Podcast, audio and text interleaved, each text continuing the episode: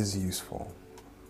The reason I hesitate is because I there's always a lot of back and forth about what people are imagining when you say ego and I think there's a lot of confusion around people you know trying to kill and transcend and do all kinds of things and blame the ego and something that Sadhguru talks about is uh, it's like everybody tries to turn the ego into the fall guy. Best to just leave that alone, which I'm inclined to kind of agree with.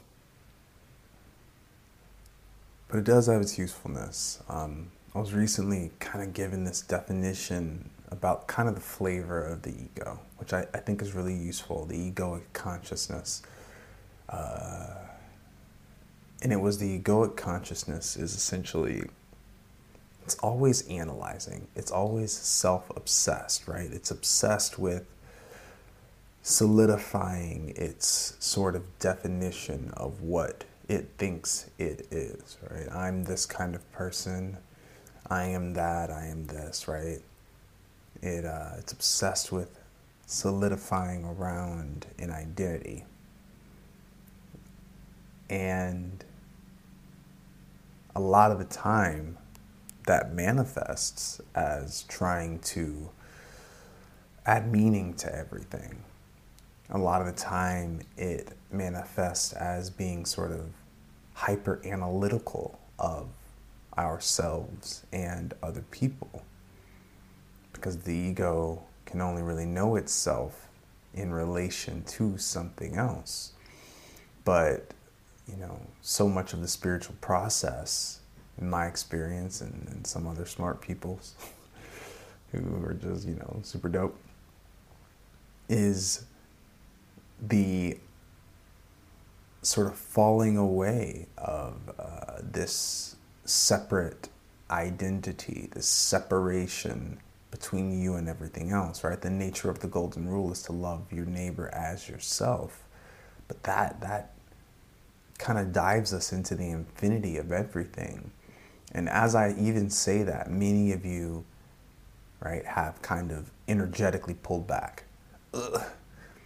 Right? I start talking about uh, the falling away of this distinction between you and everything else, and the ego pipes up. Oh, he's talking about love and light and wholeness and not being involved with your life. Oh, the ego talk, right? It, it pipes up and says, oh, he's well, if I am just dissolved into no identity and stuff, then I won't do anything. I won't have any desires. I won't live my life. The ego comes up, comes up with all kinds of really interesting philosophical arguments to keep itself intact. But the truth of the matter is, in my experience, when this falls away, you become infinitely more involved in life. Your desires don't come from a place of uh, sort of how do I enrich myself? How do I fix myself? How do I make myself whole? They kind of arise from this more sort of, uh, what's the word? loving space, unconditional loving space. There's more giving than getting in the desires that don't arise from the ego, from that identity and allowing that to sort of fall away, be transcendent, and to be present as the sort of as the self, I think is I don't know, I don't want to say a goal, but it points us in the direction of something, right? Like the nature of everything.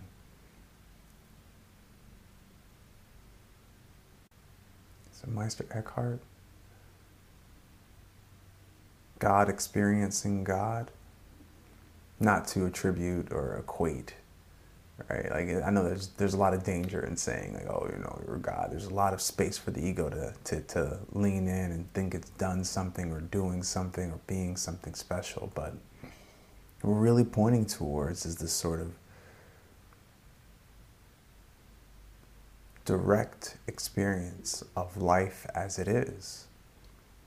In the book that we're reading in book club, Balance Awareness, it gives us beautiful definition that reality is, relatively speaking, whatever happens minus your thoughts, minus your hyper analytical obsession about what it could possibly be, what it could possibly mean.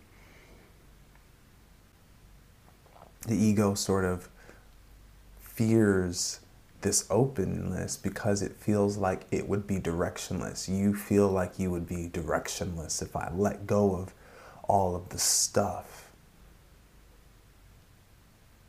It'll take care of itself. right? The tree never stops being a tree. All of the sort of things and stuff that are kind of that we move through our life with, right? The useful identities and things, all that stuff stays, that stuff can do its own thing. But the obsession with the sort of usefulness of everything, trying to use, trying to get, to attain, to obtain, when that becomes your only mode of existence, that's what gives the sort of egoic consciousness purchase. That's what gives it this obsession because you're constantly trying to figure something out. That's the chatter, that's the hum in the back of your head. That never ending sort of just constant, right? Oh, that person doesn't like you. Oh, this thing, if it doesn't happen, then this is going to happen. A lot of the time, it's energetic. It's an energetic tightness that we fortify with thoughts of trying to be something, but when it's just silent, when we are experiencing our life directly, as they say in The Alchemist, eat when it's time to eat, move along when it's time to move along. We're not constantly trying to look to the next thing and the next thing or look back at what was and you're just directly experiencing what is, there's an infinity there. An infinity of possibility, an infinity of everything you can and can't be.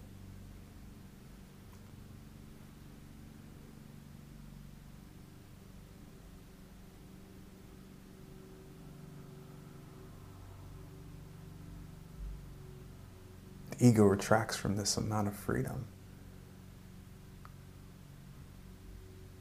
Because it would have to let go of a lot of things that it's used over the years, right? It's, oh, I'm, I'm this, I'm that, I'm that person. It thinks it would have to let go of the satisfaction of having your identity confirmed.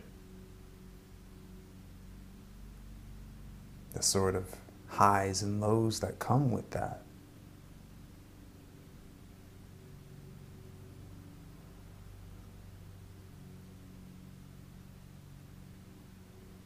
The ability to hold on to things. The obsession with keeping things.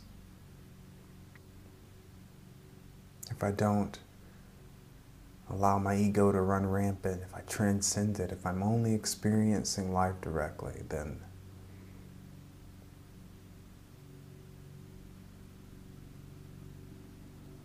I won't have the things anymore.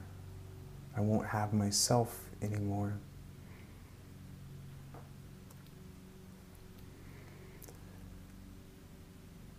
So, this next little bit is a bit of an exercise.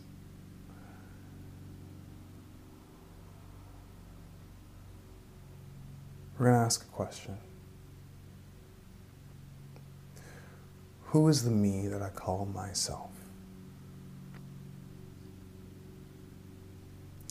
Who is the me that I call myself?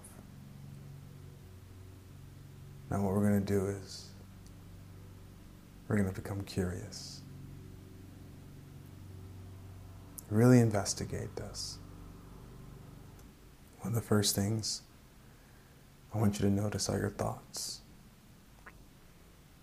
When you're trying to locate the me, right, the idea of you, the first thing that I want you to look at is okay, well, if I'm trying to point to who I am, uh, I guess, right, immediately what comes up are thoughts. Thoughts about who you are. But those are just thoughts. Right? You're the person that is observing these thoughts, you're witnessing these thoughts. They cannot be the you, not the real you. Oh, well, it's my body. My body is me. Oh, that's you, huh? The sensations that show up in your body is who you are. They must be used in tandem with thoughts and meanings and, and, and stories that you've added to that. You've given the meaning to all of that stuff. It cannot be you.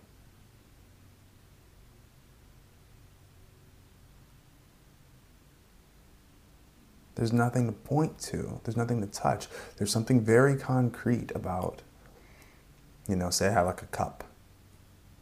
Like that's a cup. Sure. Right?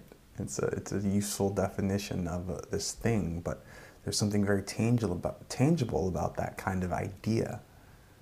But the idea of the self, of who you are, is absolutely intangible. There's nothing you can point to, there's nothing you can touch looking to the past.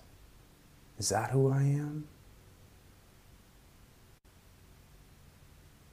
Inevitably, it all leads you back to like thinking about more thoughts, thoughts about having things. If you are who you were in the past, then the thoughts that you have about that thing would be be solid. But you've all experienced moments of looking back and being like, "Oh, wait, I thought it was this, and it's not that. I thought I was this person back then, but maybe I wasn't."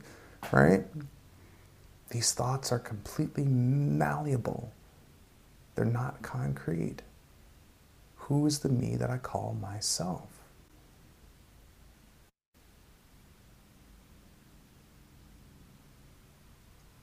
Emotions.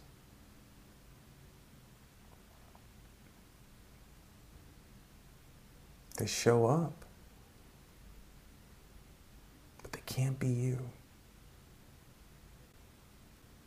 Spend some time investigating this, contemplating this, being with this, because the more you kind of dig, the less there is to hold on to, the less purchase the ego has.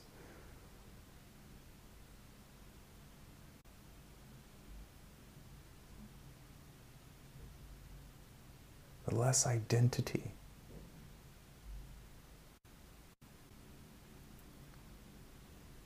We want to pull back from this.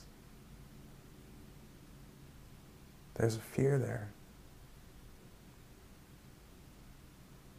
But there's also an opportunity to begin to experience your life as it is. Without adding all the meanings to what that person said. Really notice when you get tripped up today, when you start feeling a type of way about something, remember to notice the meaning you've added to that.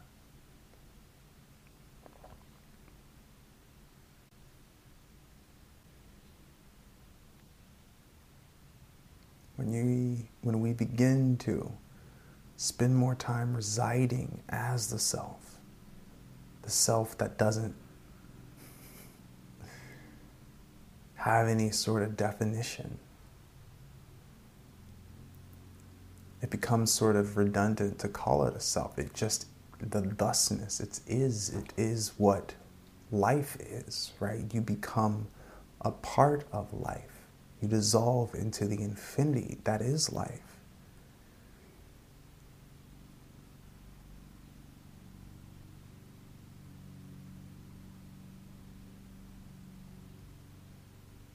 When who you are isn't the thoughts about who you are, your body, the stories you've told yourself about various sensations and things. When that isn't you, who you are.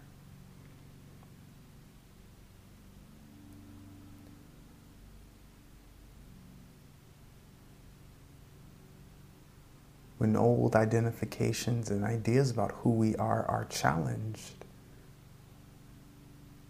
for what could they challenge? What are they challenging? Whatever anyone says is both absolutely correct and absolutely incorrect. It can be anything.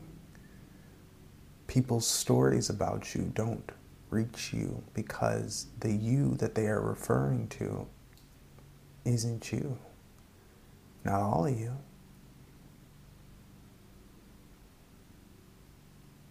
Do you see the, the, the stories, the ideas that anyone, you included, have about you, how they just dissolve? When the you that they're trying to attach to isn't something that can be attached to.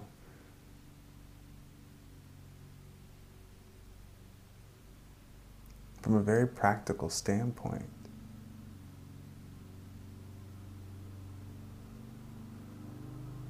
there's nothing to be touched.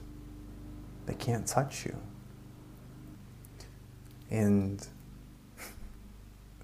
a lot of the time, this looks like calm. It looks like a. It can be interpreted as peace. But really, what I'm pointing towards is something that is outside of the realm of interpretation.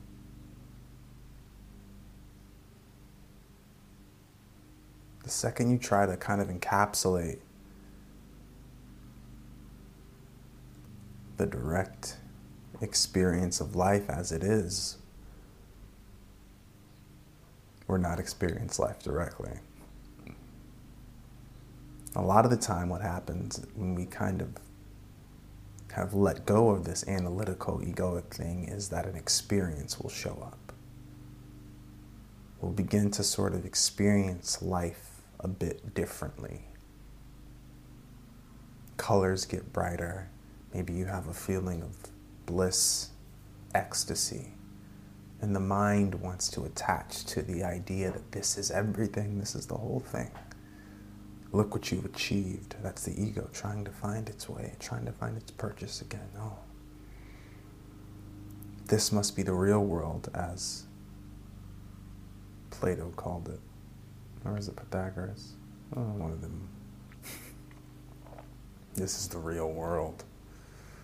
This must be the more real reality. But these are just experiences. I know it can be difficult to not attach to these experiences as the whole thing. But even this can just be experienced now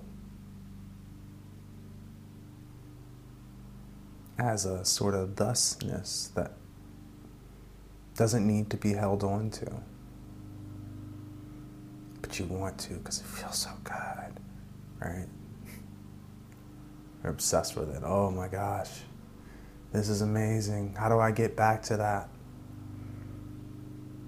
Do you mean having a direct experience of life means I have to let this go? I don't want to do it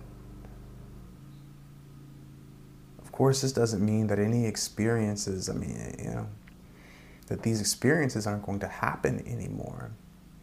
We're letting what we're letting go is the the chasing and the seeking.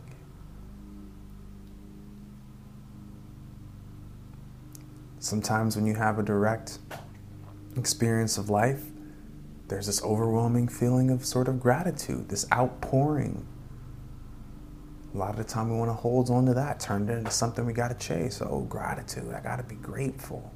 Try to end gain gratitude. Gratitude is a very natural manifestation of experiencing life directly. And here's kind of a way that, that I've experienced this in my own life. It's because when you want, when, when those experiences show up, inevitably, when you're off, the, the more you're off yourself, the less you're allowing that, allowing, the less you're involved with this sort of ego obsession with self, with analyzing, with trying to figure shit out. The more you're just kind of experiencing your life as it is. The second something shows up that's immensely pleasurable, something that you really like, you're going to get this instinct to hold on to it, to grasp at it. But you know better. You're like, ah, there it is. The grasping is futile. It's the roadrunner. Trying to catch something that can't be caught. Notice how that roadrunner just stands there until the coyote tries to grab it? Then it's like, no, what are you doing? The Roadrunner transcends logic and reason. when we try to grasp at these pleasurable situations, they elude us. We try to go back there, but it's not what's happening. So when we let that go and begin to just choose to experience our life as it is, I'm just going to be with what is now there's usually this natural upswell of gratitude because you're aware experientially that this moment is never going to happen again.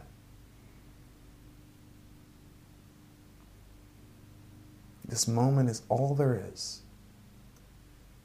That's gratitude, baby.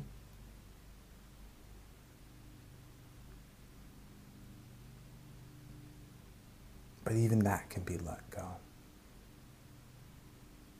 At the end of the day, that's just another label and experience.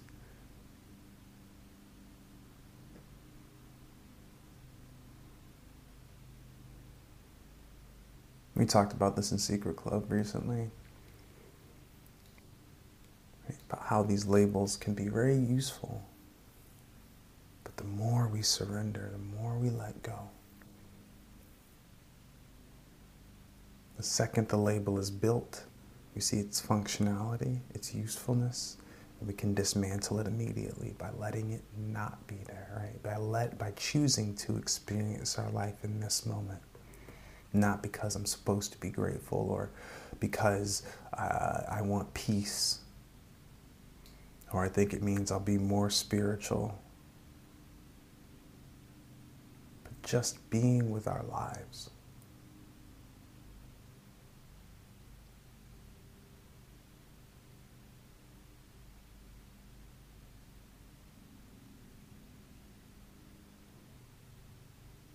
Sort of the essence of humility.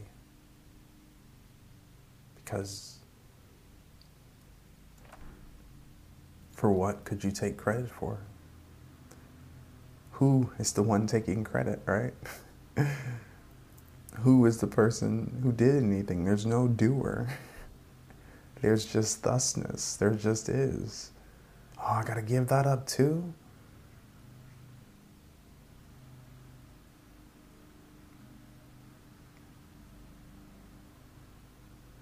Feeling that you accomplished something.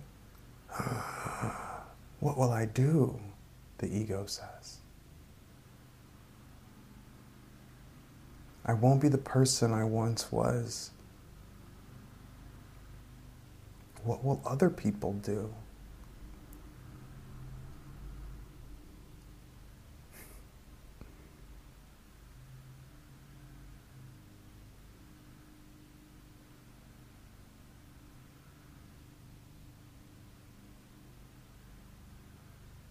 Letting go of that egoic state,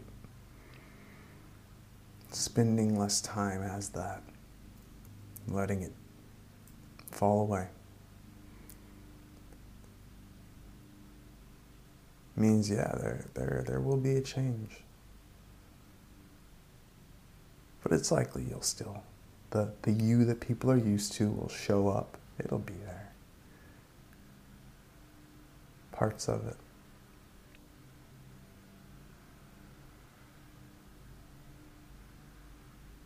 Being okay with who you are now.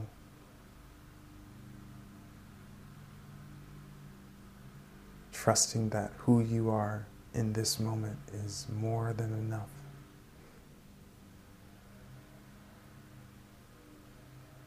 That's life changing.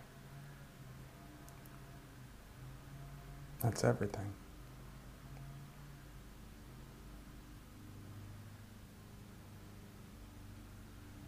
Who is the me that I call myself?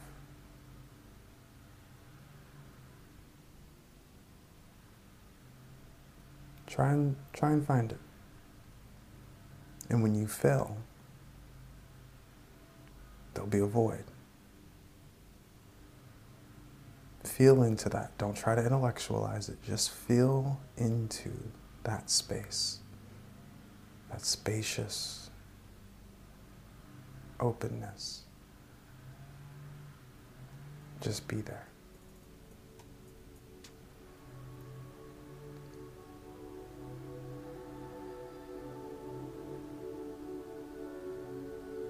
Thank you guys for being so kind. Have a wonderful day. Have a wonderful week. Know yourself.